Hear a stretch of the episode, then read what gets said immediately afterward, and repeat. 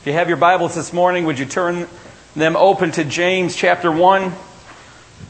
We're going to be in verses 16 through 18.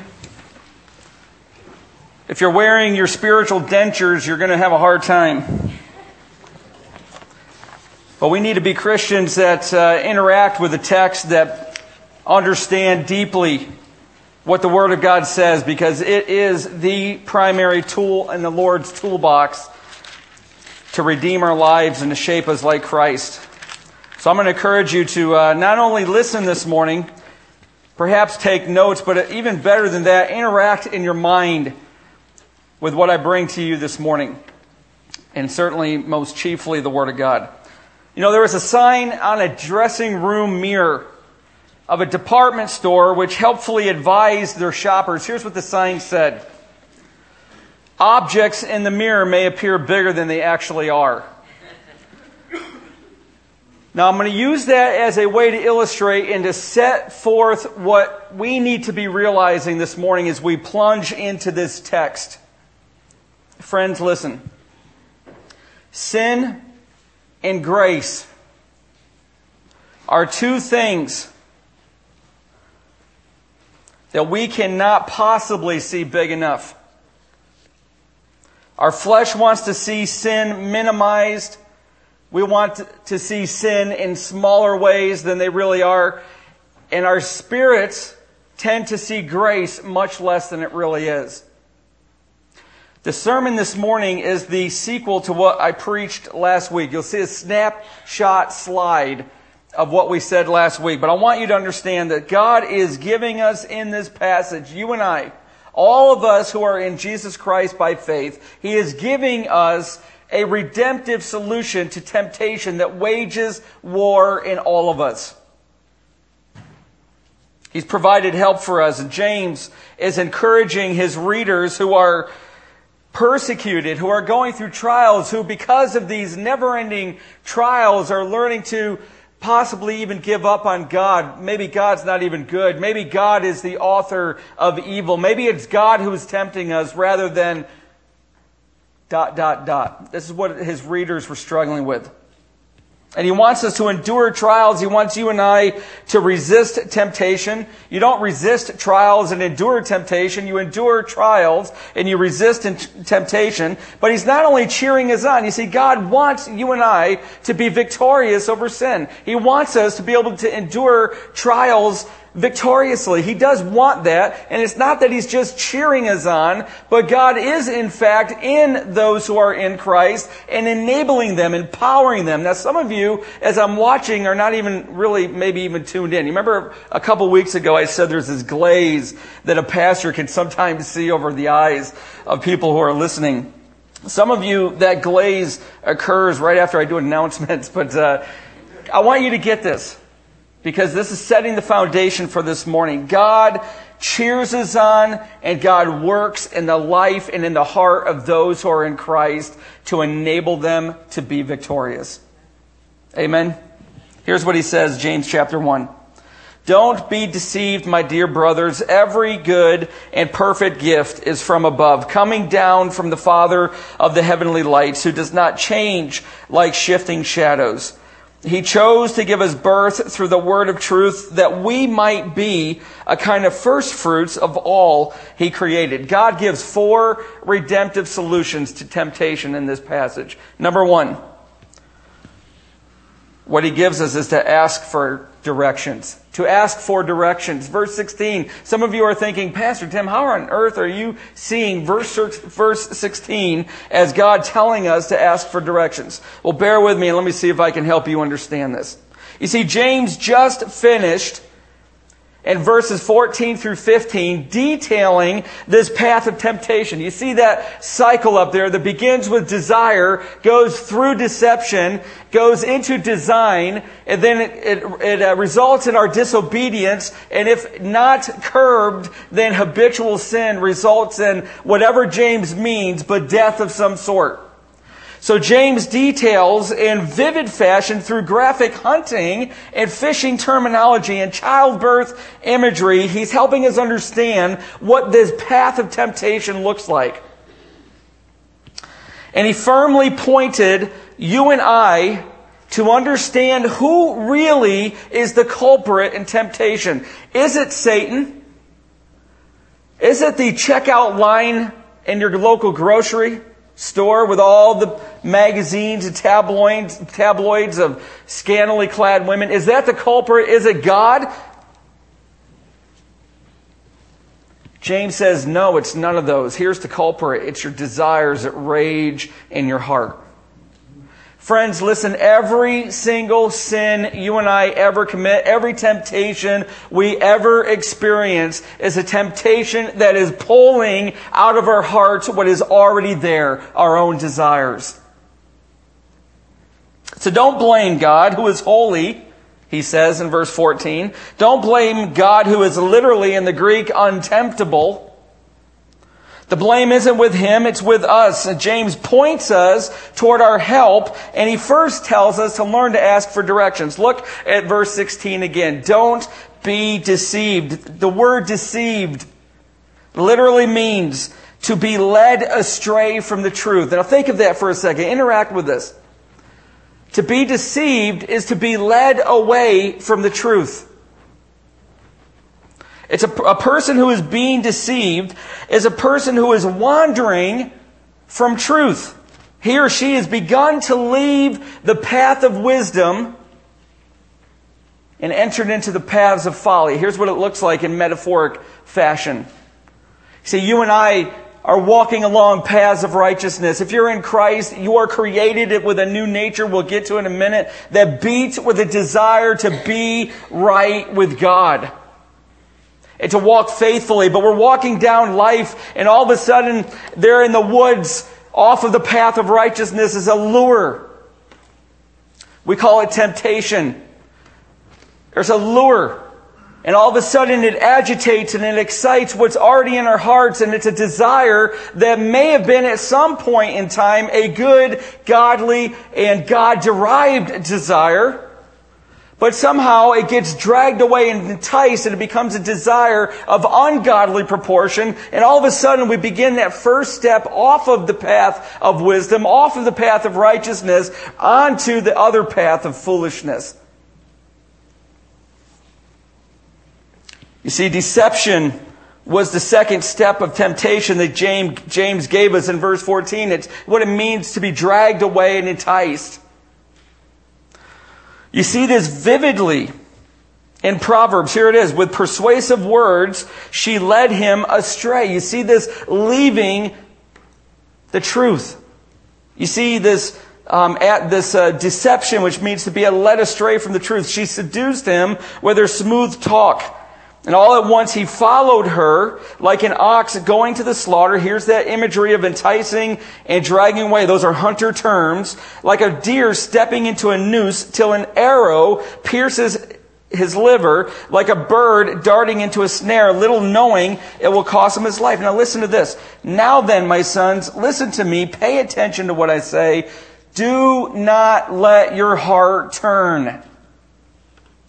See, this is what James is saying when he says to not be deceived. Don't be deceived, dear brothers. You see, as you and I wander and progress further around that loop of temptation, we begin to move away from truth. This thing that I'm desiring, now you can, you can really easily fill in the blanks. This thing, whatever it may be for you, this thing that I'm desiring, maybe it's success. Maybe it's fame. Maybe it's approval. Maybe it's security that comes, you think, through money. Maybe it's physical pleasure. These things, we believe in deception, has the power to make me happy. To make me satisfied, to fulfill me. This is precisely the art of deception. Here it is. If you want to define deception, here's your, here's your definition. It is to make someone believe that things are other than they are so that he will do something he would never otherwise do. I'm going to read it again. Friends, I'm hoping you understand this. I'm hoping you can see yourself in this definition. It means to make someone believe that things are other than they are so that there's a purpose for it. So that he will do something he would never otherwise do. How many times have you and I after we have sinned, and after the excitation of your heart is over and the crushing guilt and reality of what you've done settles into your soul, how many times have you said to yourself, What is wrong with me? That is insane. I would never want to do that. Why did I just do that? Friends, is called deception. You see, the mind your and my belief system, the way that we think, the way we interact with the truth of God, the mind is the watchman of the soul and the flesh seeks its overthrow. You want to know how to keep your soul right with God, that gird your mind with truth, take captive every thought in Christ, because otherwise deception occurs and you begin to leave the path of wisdom to walk in the path of folly. See, this is the way our flesh tricks us into sin. Friends, this is you and I.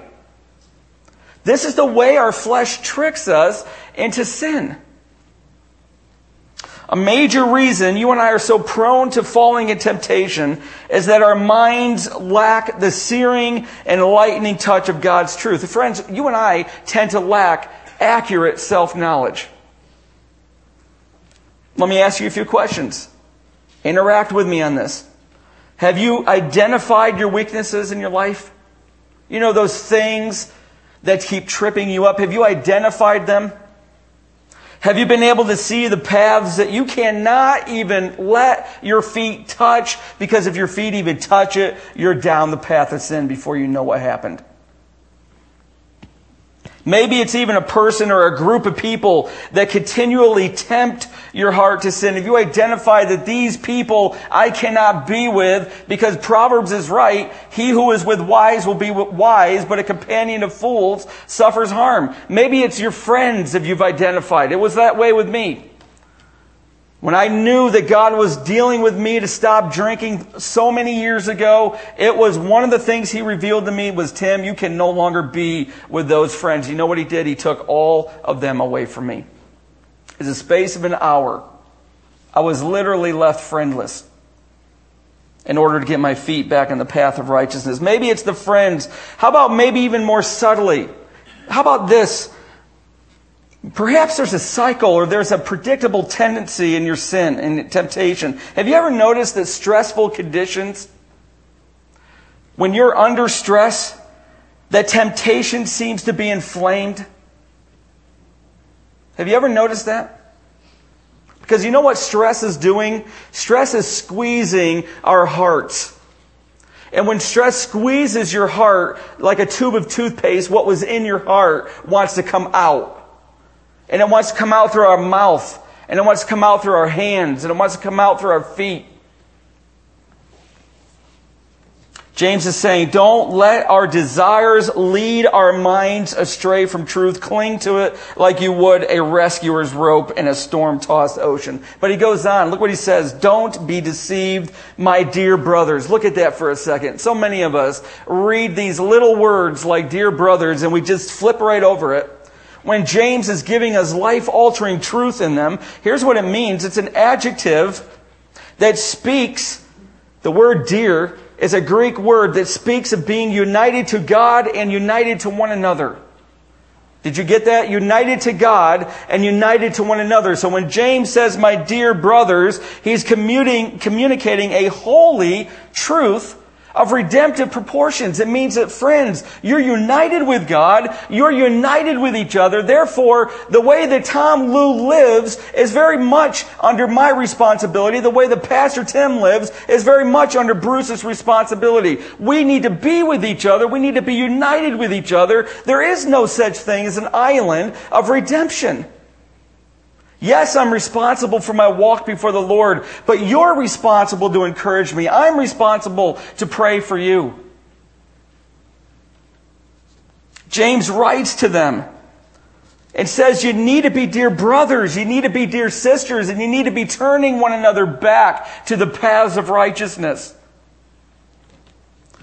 You know, the success rate for the lone believer is statistically off the grid. Most of them most of the lone believers who never, who never cultivate and create a relationship of transparency and honesty and responsibility will die rutted in the sins of their temptations.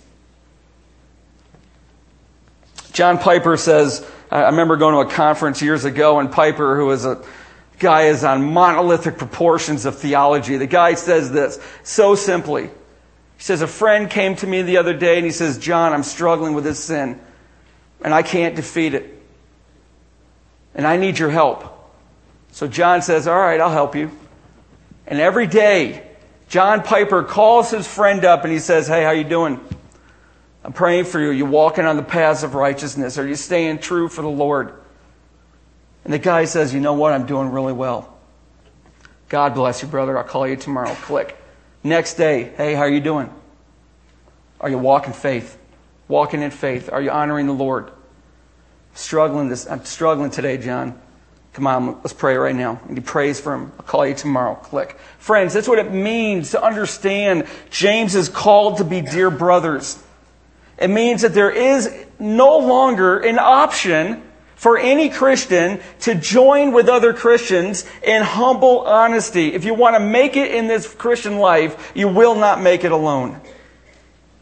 So don't be deceived, dear brothers. Ask for directions. When your feet leave the paths of righteousness, my job is to help you get them back. Your job is to help me get mine back.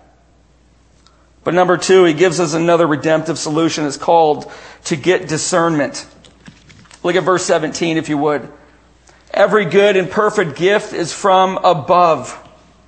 Every good and perfect gift is from above. You see, James had just taught, I want you to get a, a coin in your mind. Pretend I'm holding a big coin, and on one side of the coin, James just taught in verses 14 through 15 that God is utterly holy. He is not able to tempt anybody. He cannot look on evil. He cannot do evil. God is untemptable. And now James flips the coin over, and he says, every good and perfect gift is from God, from above. You see, God has not given us some of the good things we have, but every good thing you possess came from God. Literally translated, this verse means every good act of giving and every perfect gift. You see, God is the greatest giver you'll ever meet. You see, the deception, and I want you to gra- grab this. Here's where you take your dentures out and put your real teeth in in your mind. Here we go. The deception in temptation is this. You ready? And it's in every temptation. God is holding out on me. God is not good to me. If only I can manage to fulfill my own desires, I would finally be complete. I will finally be happy. I will finally be satisfied. You see, willful sin in the Christian, you understand what I said? Willful sin in the Christian betrays a crack in their theology. And that crack runs along the fault line of God's attribute of goodness. God is not good to me. Therefore, I'm justified in moving away from God and grabbing what I want in another source.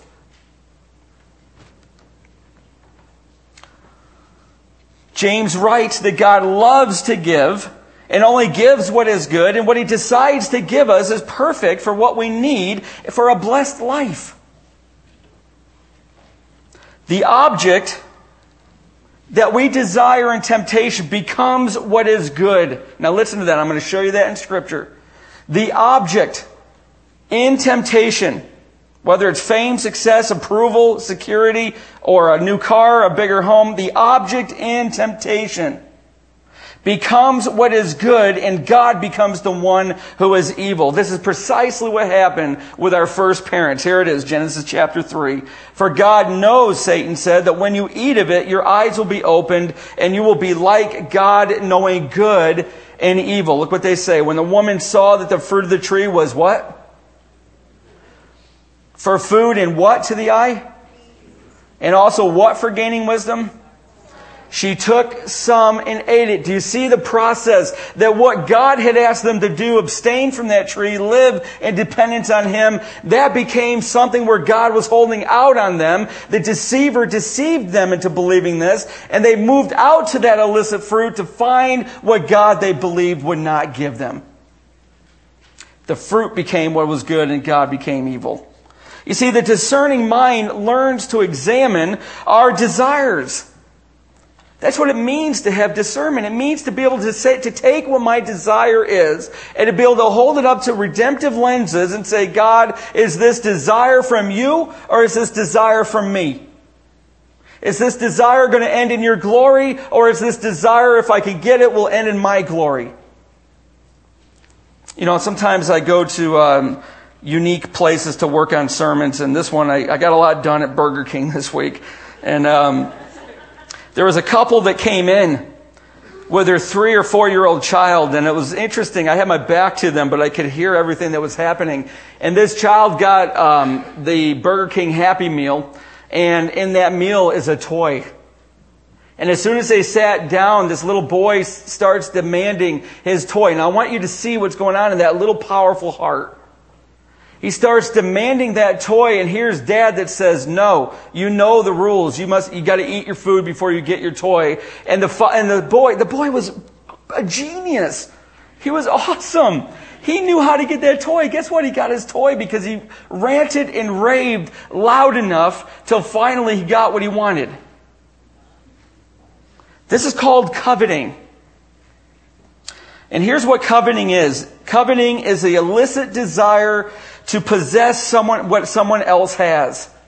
Or to possess more of what you already have. Coveting always wants more. It is the will to possess.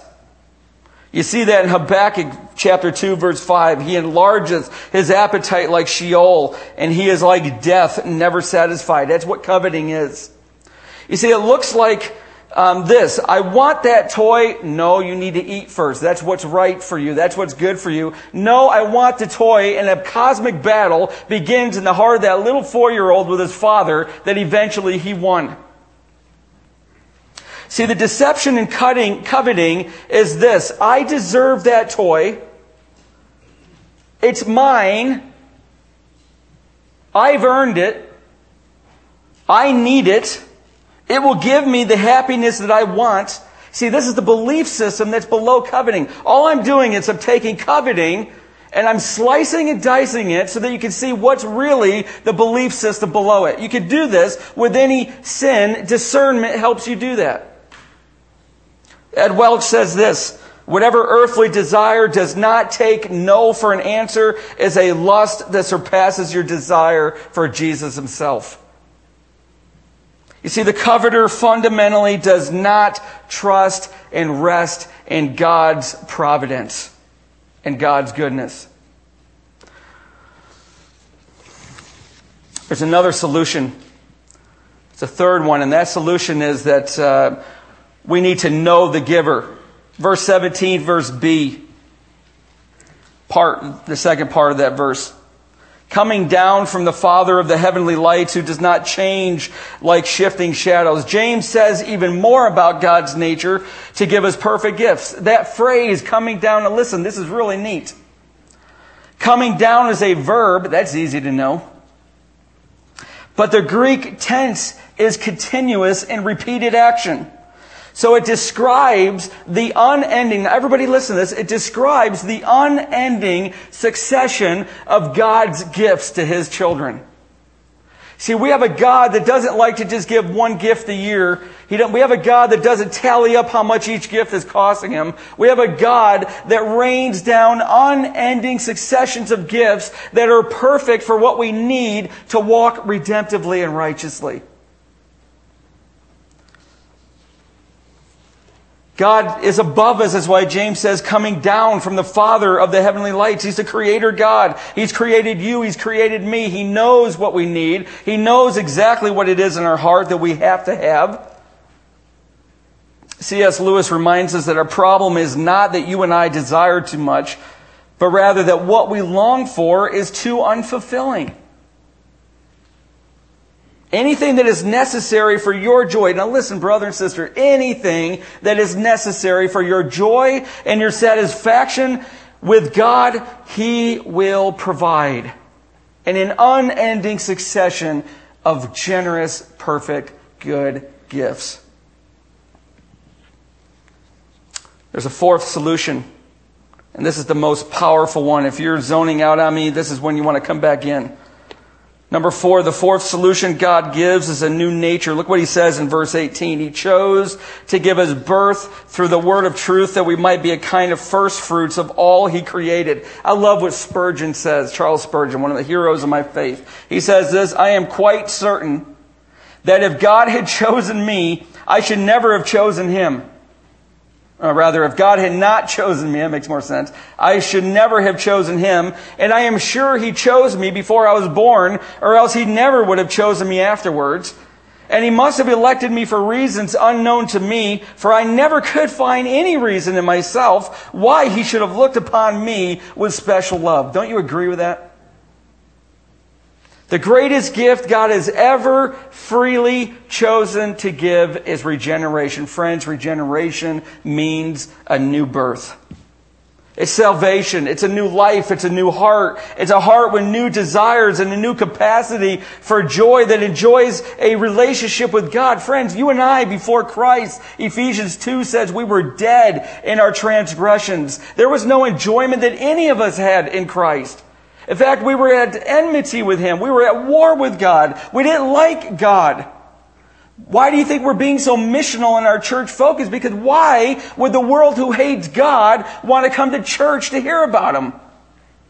It's why we go to them. It's why we live with compassion. That's why we take the salt and the light to the community. That's why we live out of ourselves externally, because no person of the world loves God. He says, Ezekiel 36, Moreover, I will give you a new heart and put a new spirit within you, and I will remove the heart of stone from your flesh and give you a heart of flesh. God didn't take our old nature and spritz some redemptive cologne on it and throw it back into our lives. He took it out. He got rid of it. He put it to death on the cross. The new nature is dead according to the gospel. And what he's given you and I in return is a new nature created to desire Him. Created to want Him. Created to know when to live in truth and how to live in truth and to be fulfilled when we're living in truth. Prior to that, we're sin's prisoners. Now, friends, if you're like me, the question comes up then why do I still sin? The old nature's dead. But we live in jars of clay, Paul says, that are flesh and that flesh wages war, Galatians 5, against the Spirit of God. And the flesh makes us, the flesh wants us. It's the desires that may start out godly, but they, they get enlarged until they're ungodly proportions. The flesh makes us want to battle God. The flesh makes us want to turn from the Lord. But the gospel, and this is so key, the answer to that is the gospel. The gospel is still at work in you and I. The gospel wasn't something that was only needed to save us, to give us new birth. The gospel's still at work in us. Look at 1 Corinthians 1:18. For the message of the cross is foolishness to those who are perishing, but to us who are you ready? Being saved. Look what Paul did not say. To those of us who were saved, to those of us that got saved in the past, is to those of us who are being saved. It's present tense in the Greek. It's ongoing, continuous action. The gospel is what is learning you, is teaching you to fit out the new nature, to say no to ungodliness, and to say yes to righteousness. The gospel's at work in our hearts. For Ephesians 5 8 says, For you were once darkness, but now you are light in the Lord. Then live as children of light. Friends, hang in there. I'm almost done. This is so important. I'm going to sum this up almost to simplistic proportion. If you are here this morning and you have a relationship by faith in Jesus Christ, then Jesus Christ has taken your old nature, my old nature, and He sacrificed it, nailing it to the cross. It died when He died. And when he laid in that grave and he came out of that tomb, the Bible says his death rags stayed behind. Because the old rags, the old clothing of the old nature is not fitting to clothe the new nature. And he came out of that grave with new clothes. And you and I have come out of justification by, with Christ as righteously dressed in robes of grandeur and splendor and glory. Therefore, listen. When, not if, when you and I fail, when you and I fall, when you and I rage in our desires, and we don't trust God that He has all perfect gifts for us, and we reach out instead to illicit fruit, when, not if, when we do that, we are doing it no longer by compulsion, which is what the old nature did because we were slaves to it. Now we do it by choice. You and I are choosing and the greatest lie that I think the devil can give to any believer is that you are still a slave to sin, friends. You are set free. Sin is dead. You have the power to live victorious, but you need to ask for directions. You need discernment. You need to know that the giver is good. God himself gives good and continuously perfect gifts, and you need to know how to live in the new nature. There is no other way, James gives. Are you like me? I'm tired of sinning. But the truth is, we're going to sin until the day Christ comes back or we die and go to Him. But, friends, there is a solution for sin. And James just gave it four things ask for directions. Stop living your Lone Ranger life. You can't make it on your own. You weren't designed to. Even the Trinity is in relationship. The triune God lives in relationship. He created us to image Him. We cannot make it on our own. Number two, get discernment. The Word of God is living and active. It penetrates to even dividing thought and attitude. You want to know if your desire is right, the Word of God will show you. And thirdly, know God. Some of us are angry with God. I have met so many angry with God Christians. My brother is one of them. You can't have a, a 10 minute talk with my brother until you start hearing him, you know what, everybody else is blessed but me.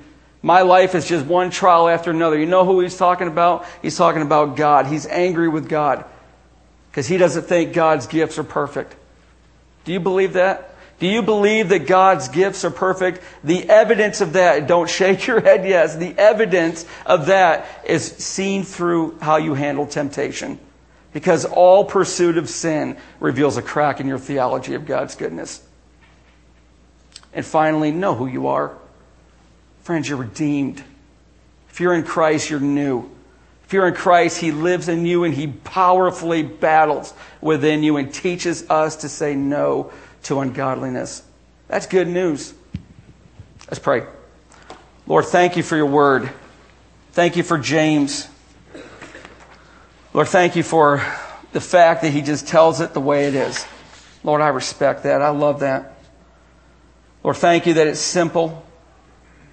Lord, thank you that you've given us solutions to temptation. Lord, I'm sure I could speak for most of my brothers and sisters, if not all of them. Lord, we are tired of sinning. We are tired of falling. Lord, help us to be able to humble ourselves and ask for directions. Lord, help us to get discernment through your word. Lord, I pray that we would know how good and gracious and awesome you are. And Lord, I pray that you would teach us to live with this new nature. Lord, we love you. We ask for your help in this in Jesus' name. Amen. Would you stand with me this morning? I'm going to ask